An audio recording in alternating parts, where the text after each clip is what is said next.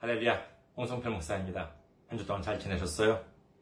저는 현재 일본 군마현에 있는 이카호 중앙교회를 섬기고 있습니다. 저희 교회 홈페이지 알려드리겠습니다. 저희 교회 홈페이지는 www.ikahochurch.com이 되겠습니다. www.ikahochurch.com 이곳으로 오시면 저희 교회에 대한 안내 말씀, 그리고 주일 설교 말씀을 들으실 수가 있습니다. 그리고 주일 설교 말씀은 동영상 사이트 유튜브를 통해서 여러분들께서 시청하실 수 있고요. 그리고 팟캐스트와 팟빵을 통해서도 여러분들께서 음성으로 들어보실 수가 있습니다. 그리고 교회 메일 주소 알려드리겠습니다. 저희 교회 메일 주소는 ikahochurch@gmail.com이 되겠습니다.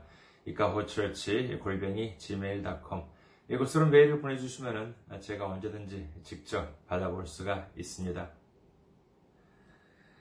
그리고 선교 후원으로 선교 주실 분들을 위해서 안내 말씀드리겠습니다. 먼저 한국에 있는 은행이죠. KB국민은행입니다. 계좌번호는 079-21-0736-251가 되겠습니다. KB국민은행 079-21-0736-251입니다. 그리고 일본에 있는 은행으로 직접 선교해 주실 분들을 위해서 안내 말씀드리겠습니다. 이건 일본에 있는 은행이에요. 군마은행입니다. 지점번호는 190, 계좌번호는 1992256입니다. 군마은행 지점번호는 190, 계좌번호는 1992256이 되겠습니다.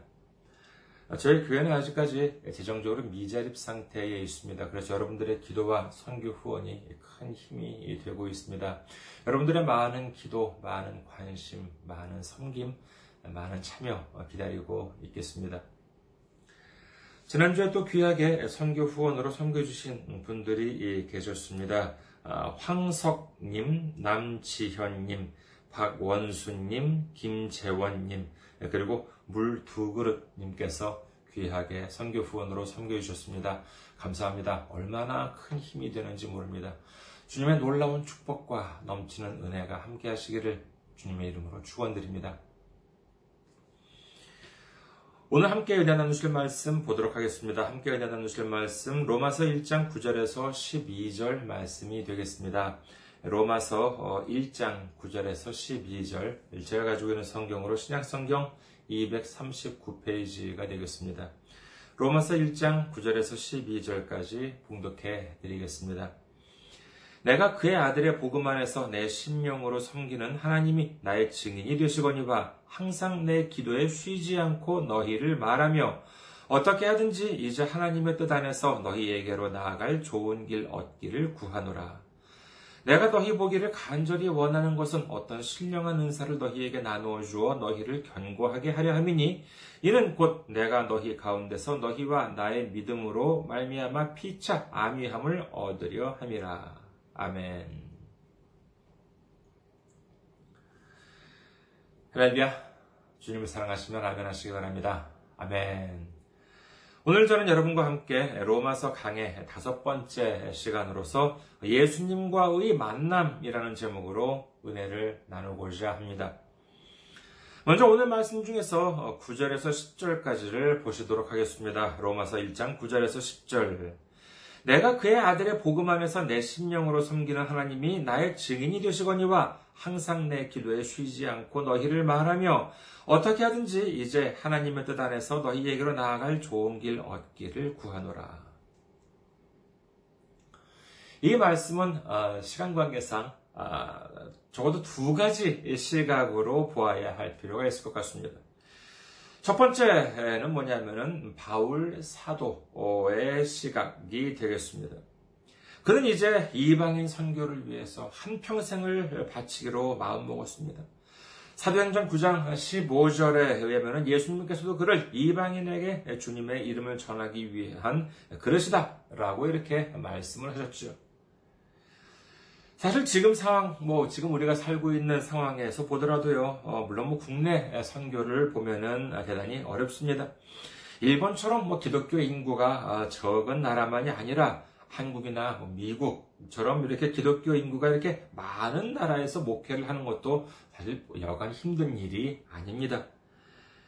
하지만 자기 나라에서 목회를 하게 될 경우를 보면은요, 외국에서 하는 것보다는 비교적 아무래도 좀 문제될 부분이 좀 적지 않을까 합니다. 무엇보다 외국에서 선교를 하게 된다면은요, 이 비자 문제가 걸리게 되죠. 요즘은 며칠이나 이렇게 짧은 기간, 몇 개월 정도 이제 관광으로 외국을 방문한다라고 하면은 무비자로 갈 수 있는 곳도 많아지긴 했습니다만은 그 나라에 정착하면서 선교 활동을 하려고 한다면은 반드시 비자를 발급받아야만 합니다. 그런데 이게 나라마다 그리고 그때그때 상황마다 바뀌기도 하고 그러니까 이 해외에서 어려운 그 사역을 하고 계신 분들 중에서는 이 비자 문제 때문에 어려움을 겪어보지 않으신 분들은 아마 거의 안 계시지 않을까 합니다. 저희도 사실 그 비자 문제 때문에 결혼한 지 얼마 안 돼서 도합 한 5개월 정도나 거의 이산가족 상태가 로 이제 지내야 되는 그런 경험도 했었습니다. 입국 관리국 또 여기 군마현에 있는 다카사키 출장소라고 하는 곳이 있는데 거기도 여러 번 갔고요. 그리고 그것까지는 안 돼서 동경에 있는 그 출입국 관리 입관에도 이제 갔다가 거기서 담당자랑 또 면담도 하기도 하고 이제 그러면서 아무튼 지난 2018년에는요, 한 1년 동안 이 비자 문제 때문에 여러 가지로 어려움이 많은 해였습니다. 지금 생각해도요, 아이고, 정말 얼마나 막막해지는지 몰라요. 해외 선교에 대한 어려움은 물론 지금과 그리고 바울 당시 때와는 이제 상황을 봤을 때는 차이가 있겠습니다만 외국에 간다는 것이 국내에서의 이동보다 어려움이 많이 동반된다라고 하는 것은 예나 지금이나 마찬가지일 것입니다. 당시 바울은 로마에 있는 성도들을 생각하면서 기도하고 그리고 로마에 있는 교회를 방문하기를 간절하게 원했던 것 같습니다. 그리고 이는 그냥 형식적으로만 하는 인사말이 아니라 내가 그토록 로마에 있는 성도들을 사모하고 방문하기를 간절히 바라고 있다라고 하는 사실을 무엇보다 하나님께서 알고 계신다 이렇게까지 말하고 있는 것입니다. 우리의 간절한 마음을 때로는 아무도 안 알아줄 때가 있습니다. 그러나 우리의 마음을 누구보다도 하나님께서 증인이 되어주신다, 하나님께서 알아주신다라고 하는 사실을 믿으시기를 주님의 이름으로 축원합니다. 우리는 외롭지가 않습니다. 예수님께서 함께 해주십니다. 우리는 좌절하지 않습니다. 예수님께서 함께 해주십니다. 우리는 연약하지 않습니다. 예수님께서 함께 해주신 줄 믿으시기를 주님의 이름으로 축원합니다. 그리고 두 번째의 시각은요, 바로 예수님의 시각입니다. 많은 분들이 예수님 만나기를 원하고 계시지요.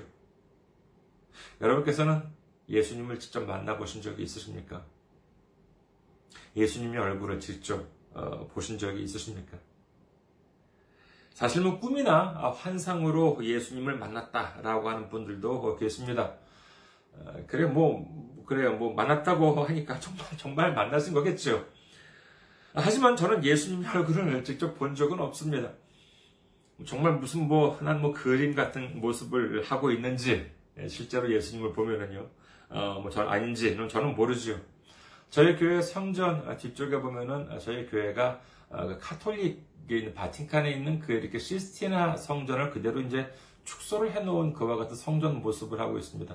원래 교회로서 이렇게 지어진 것이 아니라 그와 같이 지어진 미술관이었었습니다. 저희 교회가 사용하고 있는 건물이. 그런데 그것을 이제 저희가 인수를 해가지고 이제 교회로 사용을 하고 있는 곳인데, 근데 이제 진짜 실제로 바티칸에 있는 시스티나 성전 저는 못 가봤습니다만은 그 뒤에도 그 미켈란젤로가 그린 그 최후의 심판, 마지막 심판의 그 그림이 있는데, 저희 교회도 그 시스티나 성전의 그 크기를 5분의 3 크기로 축소를 해 놓았습니다. 그리고 그림을 꽤 이렇게 사실과 이렇게 가깝게 재현을 해 놓았다고 합니다. 근데 그 뒤에 보면은 역시 최후의 심판, 미켈란젤로가 그린 그림이 있는데, 그 그림에 보면은요, 그 중심에 있는 것이 예수님의 그림이라고 해요. 근데 그 그림을 본다 하더라도요, 글쎄, 예수님이라고 하는 것이 저는 잘 와닿지 않습니다. 그냥 보면은, 가끔 이렇게 보면은요, 옷이라도 좀 입고 계시지, 왜 저렇게 벗고 계신가라고 하는 그와 같은, 느낌을, 그와 같은 마음밖에 들지 않습니다. 뭐, 말이 나온 김에 예를 들어서 레오나르도 다빈치가 그린 그 그림도 많이 있잖아요. 그런데, 그 그림, 이런 말 하면은 좀 무식하다는 말을 들을지 모르겠습니다만은, 남들이 명화다, 뭐다, 하니까는 그렇습니다만은, 제가 보기에는요, 좀 표정들이 좀 대체적으로 무서워요. 아기 예수, 이렇게 아기 요한을 그려놓은 거 보면은 조금 이렇게 좀 더 자연스럽게 그릴 수도 있었을 텐데, 라고 하는 생각밖에 들지 않습니다. 근데 그래서 누구는 주님을 만나기 위해서, 정말 이렇게 저런 그림이 아니라 실제로 주님을 만나기 위해서 기도를 합니다. 금식을 합니다. 기도원에 가기도 하지요. 물론 기도를 하는 것 좋습니다. 중요합니다. 금식을 하는 것도 성경적인 것이지요. 저도 기도원에 몇 번 가보았습니다만, 거기 가면은 일상에서 떠나와서 이렇게 간절하게 기도를 드리고, 그리고 또 이제 예배를 드리고 해서 꽤 좋은 시간을 보낼 수가 있습니다. 하지만, 자, 그렇다면은 예수님은 금식을 해야지만 만날 수가 있을까요? 산속으로 가야지만 만날 수가 있을까요? 남녀가 연애를 하다 보면은요, 그런 생각을 하게 된다고 합니다. 서로 간에 있어서 어느 쪽이 상대방을 더 보고 싶어 할까? 그래서 아무래도 상대방이 나를 보고 싶어 하는 마음보다 내가 더 상대방을 보고 싶어 하면은 왠지 좀 내가 좀 손해를 본 것 같은, 그와 같은 느낌이 든다고 합니다. 좀 자존심 상한데요. 그리고 또 그런 이야기도 한다고 해요. 남녀가 이제 연애를 하고 이제 사귀고 있을 때, 결혼을 한 다음에도 좋죠. 맨 처음에 누가 먼저 상대방을 좋아했냐라고 하는 것이지요. 어떨 때는 서로 미룬다고 하죠. 아니 네가 먼저 좋아했다. 아니다, 네가 먼저 날 좋아했다. 이제 이런 식으로 다투기도 한다고 합니다. 이런 다툰다라기보다는 그냥 사랑의 싸움이라고 할 수도 있겠습니다. 자, 그렇다면은요, 예수님과 나, 어느 쪽이 서로를 보고 싶어 할까요? 어느 쪽이 서로를 만나고 싶어 할까요? 어느 쪽이 서로 먼저 사랑을 했을까요? 여러분께서는 혹시 예수님 믿기가 쉬우십니까? 물론 예수님을 믿고 신앙생활을 하면 하루하루가 즐겁고 행복하고 은혜가 넘치고 막 축복이 넘쳐야 마땅하겠습니다만은, 가끔 보면은요, 이게 어떻게 된 게, 예수님을 안 믿는 사람들은 다들 잘 살고, 그래도 나는 좀 어떻게든지 예수님을 잘 믿어보려고 하는데, 근데 나만 제일 힘들게 살고 있는 것 같아요. 그러면 예수님한테 대해서 어떤 생각이 듭니까? 아이고, 도대체 예수님을 믿지 않는 누구누구는 저렇게 떵떵거리고 사는데, 떵떵거리고 잘 사는데, 어떻게 예수님을 믿는 나는 왜 이렇게 어렵고 힘들고 이렇게 이와 같은 안 좋은 일만 생깁니까? 예수님 좀 어떻게 좀 해보세요. 솔직히 예수님께 이렇게 말하고 싶을 때도 있지 않습니까? 저도 역시 있습니다. 그렇다고 제가 만약에 예수님 입장이라면은요, 이렇게 말하고 싶을 수도 있을 것 같아요.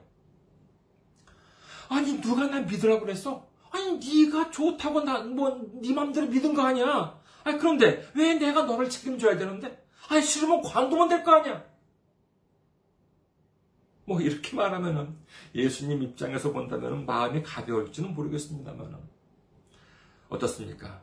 예수님께서는 그렇게 말하고 계신가요? 요한복음 15장 16절을 보겠습니다. 요한복음 15장 16절. 너희가 나를 택한 것이 아니요, 내가 너희를 택하여 세웠나니, 이는 너희로 가서 열매를 맺게 하고 또 너희 열매가 항상 있게 하여 내 이름으로 아버지께 무엇을 구하든지 다 받게 하려 함이라. 참 은혜롭지 않습니까? 그래, 너희가 나를 택한 게 아니야. 내가 너희를 택한 거야. 예수님은 분명히 그렇게 말씀하고 계십니다. 어디 그뿐인가요? 요한 1서 4장에는 다음과 같이 기록합니다. 요한 1서 4장 19절. 우리가 사랑하면 그가 먼저 우리를 사랑하셨으니라. 그렇습니다. 우리가 예수님을 택한 것이 아니라 예수님이 우리를 먼저 택하셨다는 것을 믿으시기를 주님의 이름으로 축원합니다. 우리가 예수님을 먼저 사랑하는 것이 아니라 예수님이 우리를 먼저 사랑해 주셨다라고 하는 사실을 믿으시기를 주님의 이름으로 축원합니다. 그래, 내가 너를 먼저 택했어. 내가 너를 먼저 사랑했어. 그럼 이 말씀은 무엇입니까? 그렇습니다. 내가 다 책임져 줄게. 내가 다 해결해 줄게. 라고 말씀하고 계신 것입니다. 그렇다면 우리는 이런 생각이 들지요. 아니 그러면은 예수님 안 믿는 사람들은 왜 그렇게 잘 사는 것처럼 보이나요?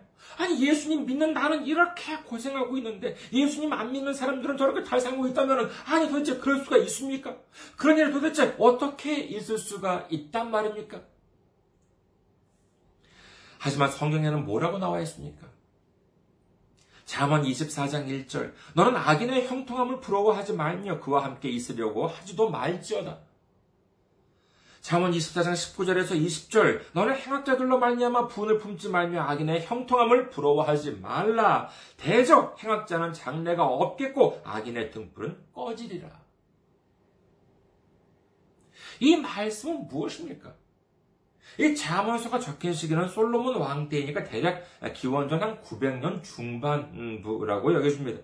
그러니까 지금으로부터 2950년 이상, 거의 지금으로부터 3000년 이상이나 된 아주 옛날에 적힌 책입니다만, 그 옛날에도 지금과 똑같이 악인이 잘 되는 것처럼 보이고, 그리고 정말 하나님 안 믿는 사람들이 잘 되는 것처럼 보이는 경우가 있었다는 것입니다.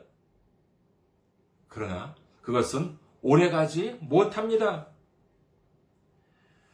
지금 저희 교회가 있는 군마현을 기준으로 보면은요, 한국은 서쪽에 있습니다. 저희 곳은 서쪽에 있고, 그 다음에 그 군마현은 동쪽에 있는데, 지금 여기에 이제 한국에 가려고 하는 사람 두 사람이 있습니다. 이 두 사람은 그러면 한국에 가려고 하면은 어느 쪽으로 움직여야 되겠습니까? 한국은 서쪽이 있다고 그러면은 목적지는 서쪽이니까 그럼 당연히 서쪽으로 움직여야 마땅하지 않겠습니까? 그런데 한 사람은 서쪽으로 움직이고 한 사람은 또 한 사람은 반대편인 동쪽으로 움직였습니다. 사람들이 동쪽으로 가는 사람을 보고 비웃습니다. 어리석다고 조롱합니다. 아니 바보같이 한국은 동쪽인데 왜 서쪽으로 가고 있어? 그런데 결과적으로 보니까 서쪽으로 간 사람은 한국에 도착하지 못했지만 반대 방향이 동쪽으로 간 사람이 먼저 한국에 도착했습니다. 이게 어떻게 된 일일까요? 이유는 이렇습니다. 서쪽으로 간 사람은 자기 힘으로 열심히 뛰어갔고 동해 바다를 자기 힘으로 헤엄쳐 건너려다가 그만 거기에 빠져버렸지만은 동쪽으로 가는 사람은 거기에 있는 공항에서 비행기를 타고 한국으로 먼저 날아갔던 것입니다. 우리가 지금 눈앞에 있는 일만 가지고는 무엇이 옳은지 무엇이 옳지 않은지 구분하기가 쉽지 않습니다. 아브라함과 롯이 함께 광야로 나왔을 때 다툼이 생깁니다. 그래서 아브라함은 결별을 하고자 하는데 여기서 이 조카인 롯한테 먼저 길을 택하라라고 이제 이렇게 말을 하죠. 네가 가는 길을 먼저 택하면 나는 그와 다른 길을 가겠다. 이렇게 아브라함은 롯한테 제안을 합니다. 그러자 롯은 어떤 길을 택하게 됩니까? 창세기 13장 10절. 이에 롯이 눈을 들어 요단 지역을 바라본 중 소알까지 온 땅의 물이 넉넉하니 여호와께서 소돔과 고모라를 멸하시기 전이었으므로 여호와의 동산 같고 애굽 땅과 같았더라. 사막에서는 무엇보다도 물이 많은 곳이 좋은 땅이지요. 그런데 요단 지역을 바라보니까 물이 넉넉해서 정말 그 모습이 여호와의 동산 같고 그리고 풍요로움이 상징이었던 그와 같은 애굽 땅처럼 보였다라고 한 건 아니겠습니까? 인간적으로 보면 롯은 탁월한 선택을 한 것처럼 보입니다. 하지만 그 땅이 어디였다고요? 그렇습니다. 바로 소돔과 고모라, 죄악의 땅, 하나님으로부터 멸망을 당할 땅이었던 것입니다. 하나님께서는 우리가 그와 같은 어리석은 선택을 하기를 원하고 계시지 않습니다. 주님께서 인도해 주시는 참된 진리의 길을 가기를 원하고 계십니다. 그런데 사람들이 이를 따르지 않습니다. 자꾸만 잘못된 길을 가려고 해요. 자꾸만 죄를 지으려고 해요. 그러니까 어떻게 하셨습니까?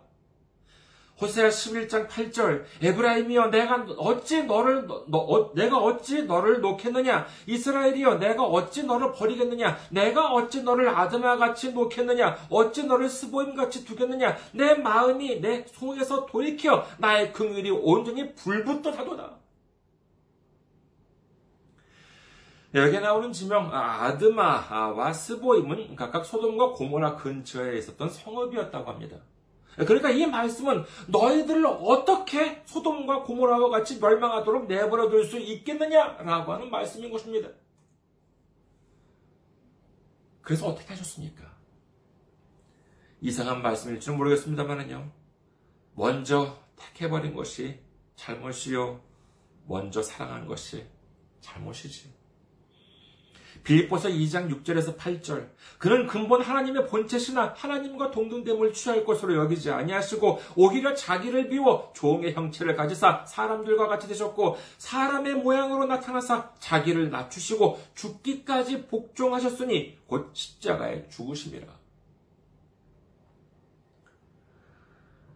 그렇습니다. 우리를 먼저 사랑하시고 우리를 먼저 택하신 예수님은 우리를 먼저 만나러 오셨습니다.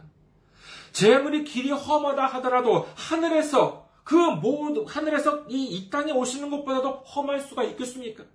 하나님께 순종하기 위해서 아무리 많은 것들을 포기했다 하더라도 하늘의 영광을 버리고 이 땅에 오신 예수님보다도 더 많은 것을 포기할 수 있었겠습니까? 그리고 어디 그뿐인가요? 하나님의 사랑을 우리에게 증명하기 위해서 예수님께서는 십자가에 달리셨습니다. 우리의 모든 죄를 대신해서 짊어지시고 그 십자가로 인해서 우리의 모든 죄를 해결해 주셨다라고 하는 것을 믿으시기를 주님의 이름으로 축원합니다. 그렇다면 이를 위해서 우리가 한 것이 무엇이었습니까? 그렇습니다. 아무것도 없습니다. 오로지 예수님 이름을 믿기만 하면 됩니다. 예수님께서 십자가에 못 박히심으로 말미암아 우리의 모든 죄를 다 해결해 주셨다라고 하는 것을 믿기만 하면 되는 것입니다. 예수님은 지금 이 순간도 우리를 만나시기를 원하고 계십니다. 그 이유가 무엇입니까? 로마서 1장 11절에서 12절, 내가 너희 보기를 간절히 원하는 것은 어떤 신령한 은사를 너희에게 나누어 주어 너희를 견고하게 하려 함이니 이는 곧 내가 너희 가운데서 너희와 나의 믿음으로 말미암아 피차 안위함을 얻으려 함이라. 얼마 전에 텔레비전을 보니까는요, 일본의 한 패럴림픽, 장애인 올림픽이죠, 패럴림픽의 대표 선수를 소개하는 방송을 하고 있었습니다. 이 선수의 좌우명을 써달라라고 하니까는 이 선수가 어떻게 적었냐라고 하면은요, 기적은 없다라고 하는 것을 글귀를 적었습니다. 참 인상적이었더라고요. 이 말은 오로지 연습만이 승리를 얻을 수 있다라고 하는 것이지 연습 없이 훈련 없이 게으름을 피워도 승리를 할 수 있다는 것, 그와 같은 기적은 있을 수가 없다라고 하는 것입니다. 참 운동선수의 말로서는 본다면 정말 멋진 말 아닙니까? 그러나 우리의 삶으로 보았을 때는 어떻습니까? 지금 이 코로나인지 뭔지가 난리를 치고 있습니다. 이걸 돈과 권력이 해결해 줄 수 있겠습니까? 뉴스에 보면은요, 돈 많은 사람들도 코로나에 감염이 됐다고 합니다. 영국의 총리나 브라질 대통령도 코로나에 걸렸다라고 하지요.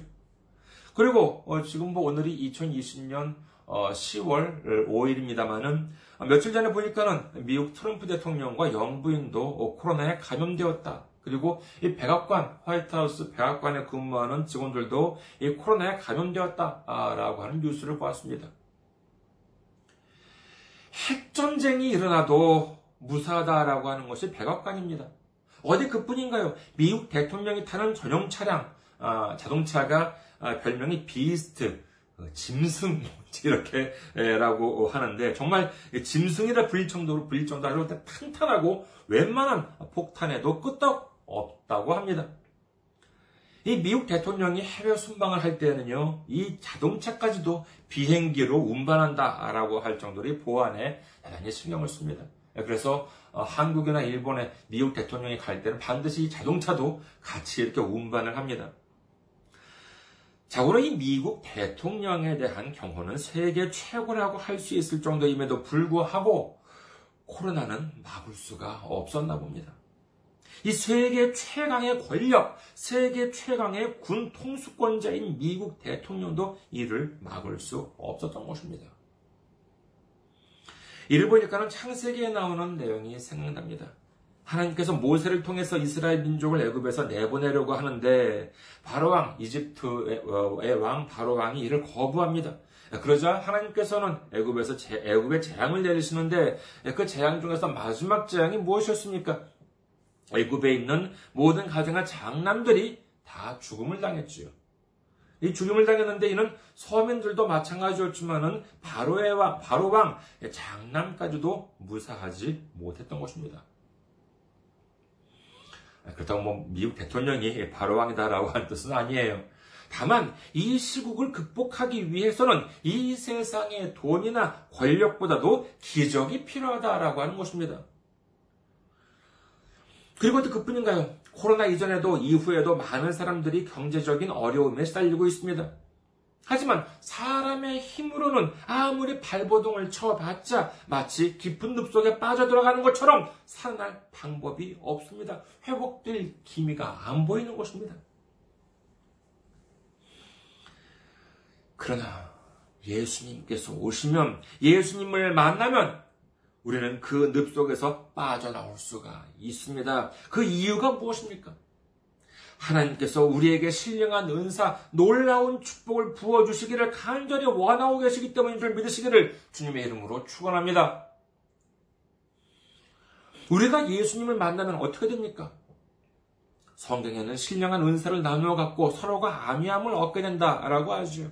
이는 다른 말로 하자면 영적인 축복을 나눔으로 인해서 믿음을 통해서 힘을 얻게 된다라고 하는 뜻이 됩니다. 예수님을 만나면 영적인 축복, 영적인 기적이 일어납니다. 믿으시면 아멘하시기 바랍니다. 우리 삶 속에서 막혔던 것이 뚫리는 놀라운 기적이 일어납니다. 믿으시면 아멘하시기 바랍니다.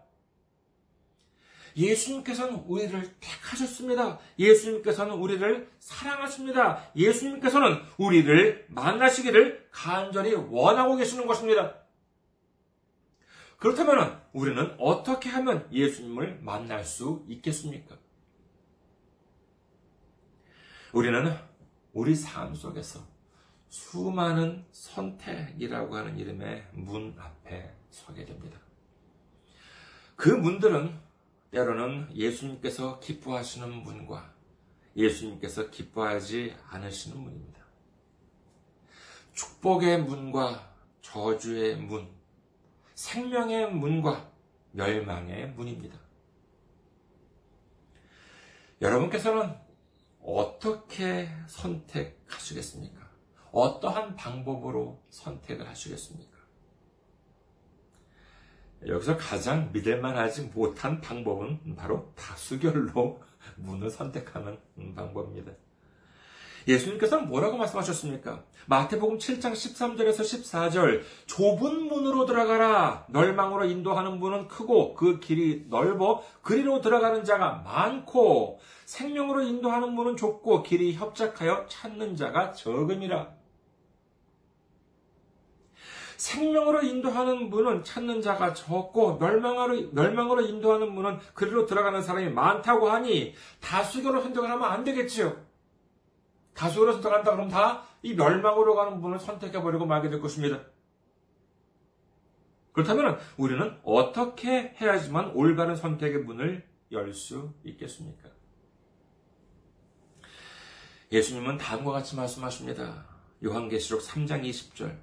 볼지어다 내가 문 밖에서 두드리노니 누구든지 내 음성을 듣고 문을 열면 내가 그에게로 들어가 그와 더불어 먹고 그는 나와 더불어 먹으리라.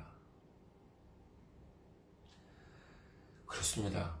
예수님께서 두드리는 문,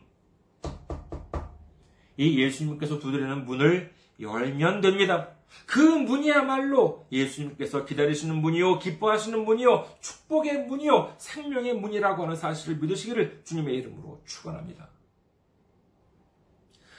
오늘도 예수님은 우리를 만나고 싶어 하십니다.